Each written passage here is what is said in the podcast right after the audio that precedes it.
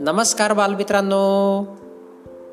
बालमित्रांनो मी मंगेश कुमार अंबिलवादे तुम्हा सर्वांचं वाचन कट्ट्यामध्ये मनपूर्वक हार्दिक स्वागत करतो. चला तर आज वाचन कट्ट्याच्या माध्यमातून वडेश बहरला ही कथा ऐकूया. चला. कथेला सुरुवात करूया. चिंचपूर नावाचे गाव होते.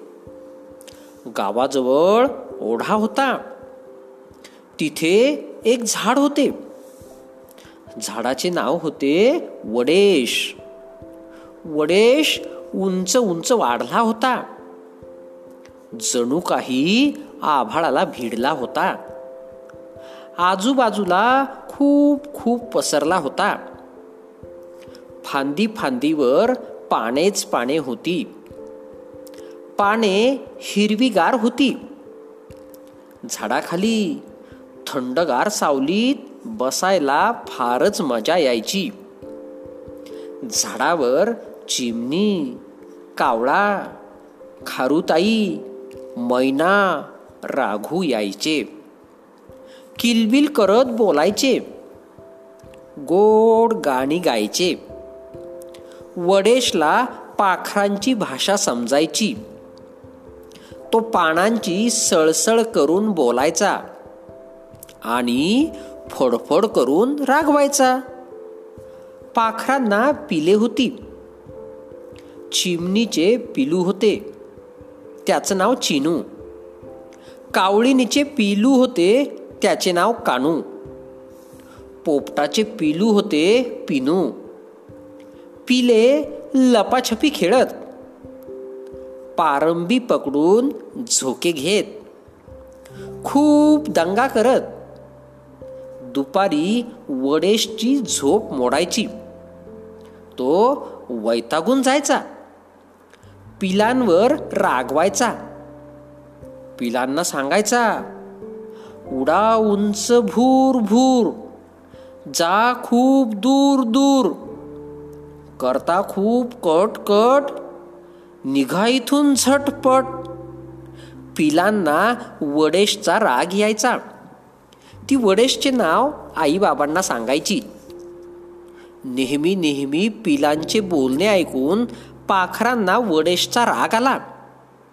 अचानक पाखरे दूर निघून गेली. इथे कोणी बोलायला नाही. कोणी खेळायला नाही. आता काय करावे? वडेशला एकटे एकटे वाटू लागले. हिवाळा संपला. ऊन तापू लागले. फांदीवर तांबूस कोवळे अंकुर दिसू लागले. ते हळूहळू मोठे झाले. मग पोपटी होत गेले. कोवळी पाने दिसू लागली. पाने हिरवीगार झाली. फांदी फांदीवर हिरवे हिरवे ठिपके दिसू लागले. ते हळूहळू लालसर झाले. मग फळे लाल चुटूक झाली. जाता येता पाखरांना फळे दिसू लागली. ती शीळ घालून वडेशला हाका मारू लागली. वडेशला पाखरांची ओढ होतीच. रुसवा संपला होता. तो पाखरांना बोलावू लागला.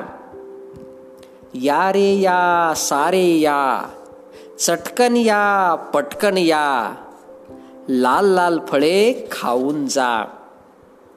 पाखरे बोलू लागली येतो येतो पटकन येतो हसत नाचत चटकन येतो गाणी गात गात येतो लाल लाल फळे आम्ही खातो.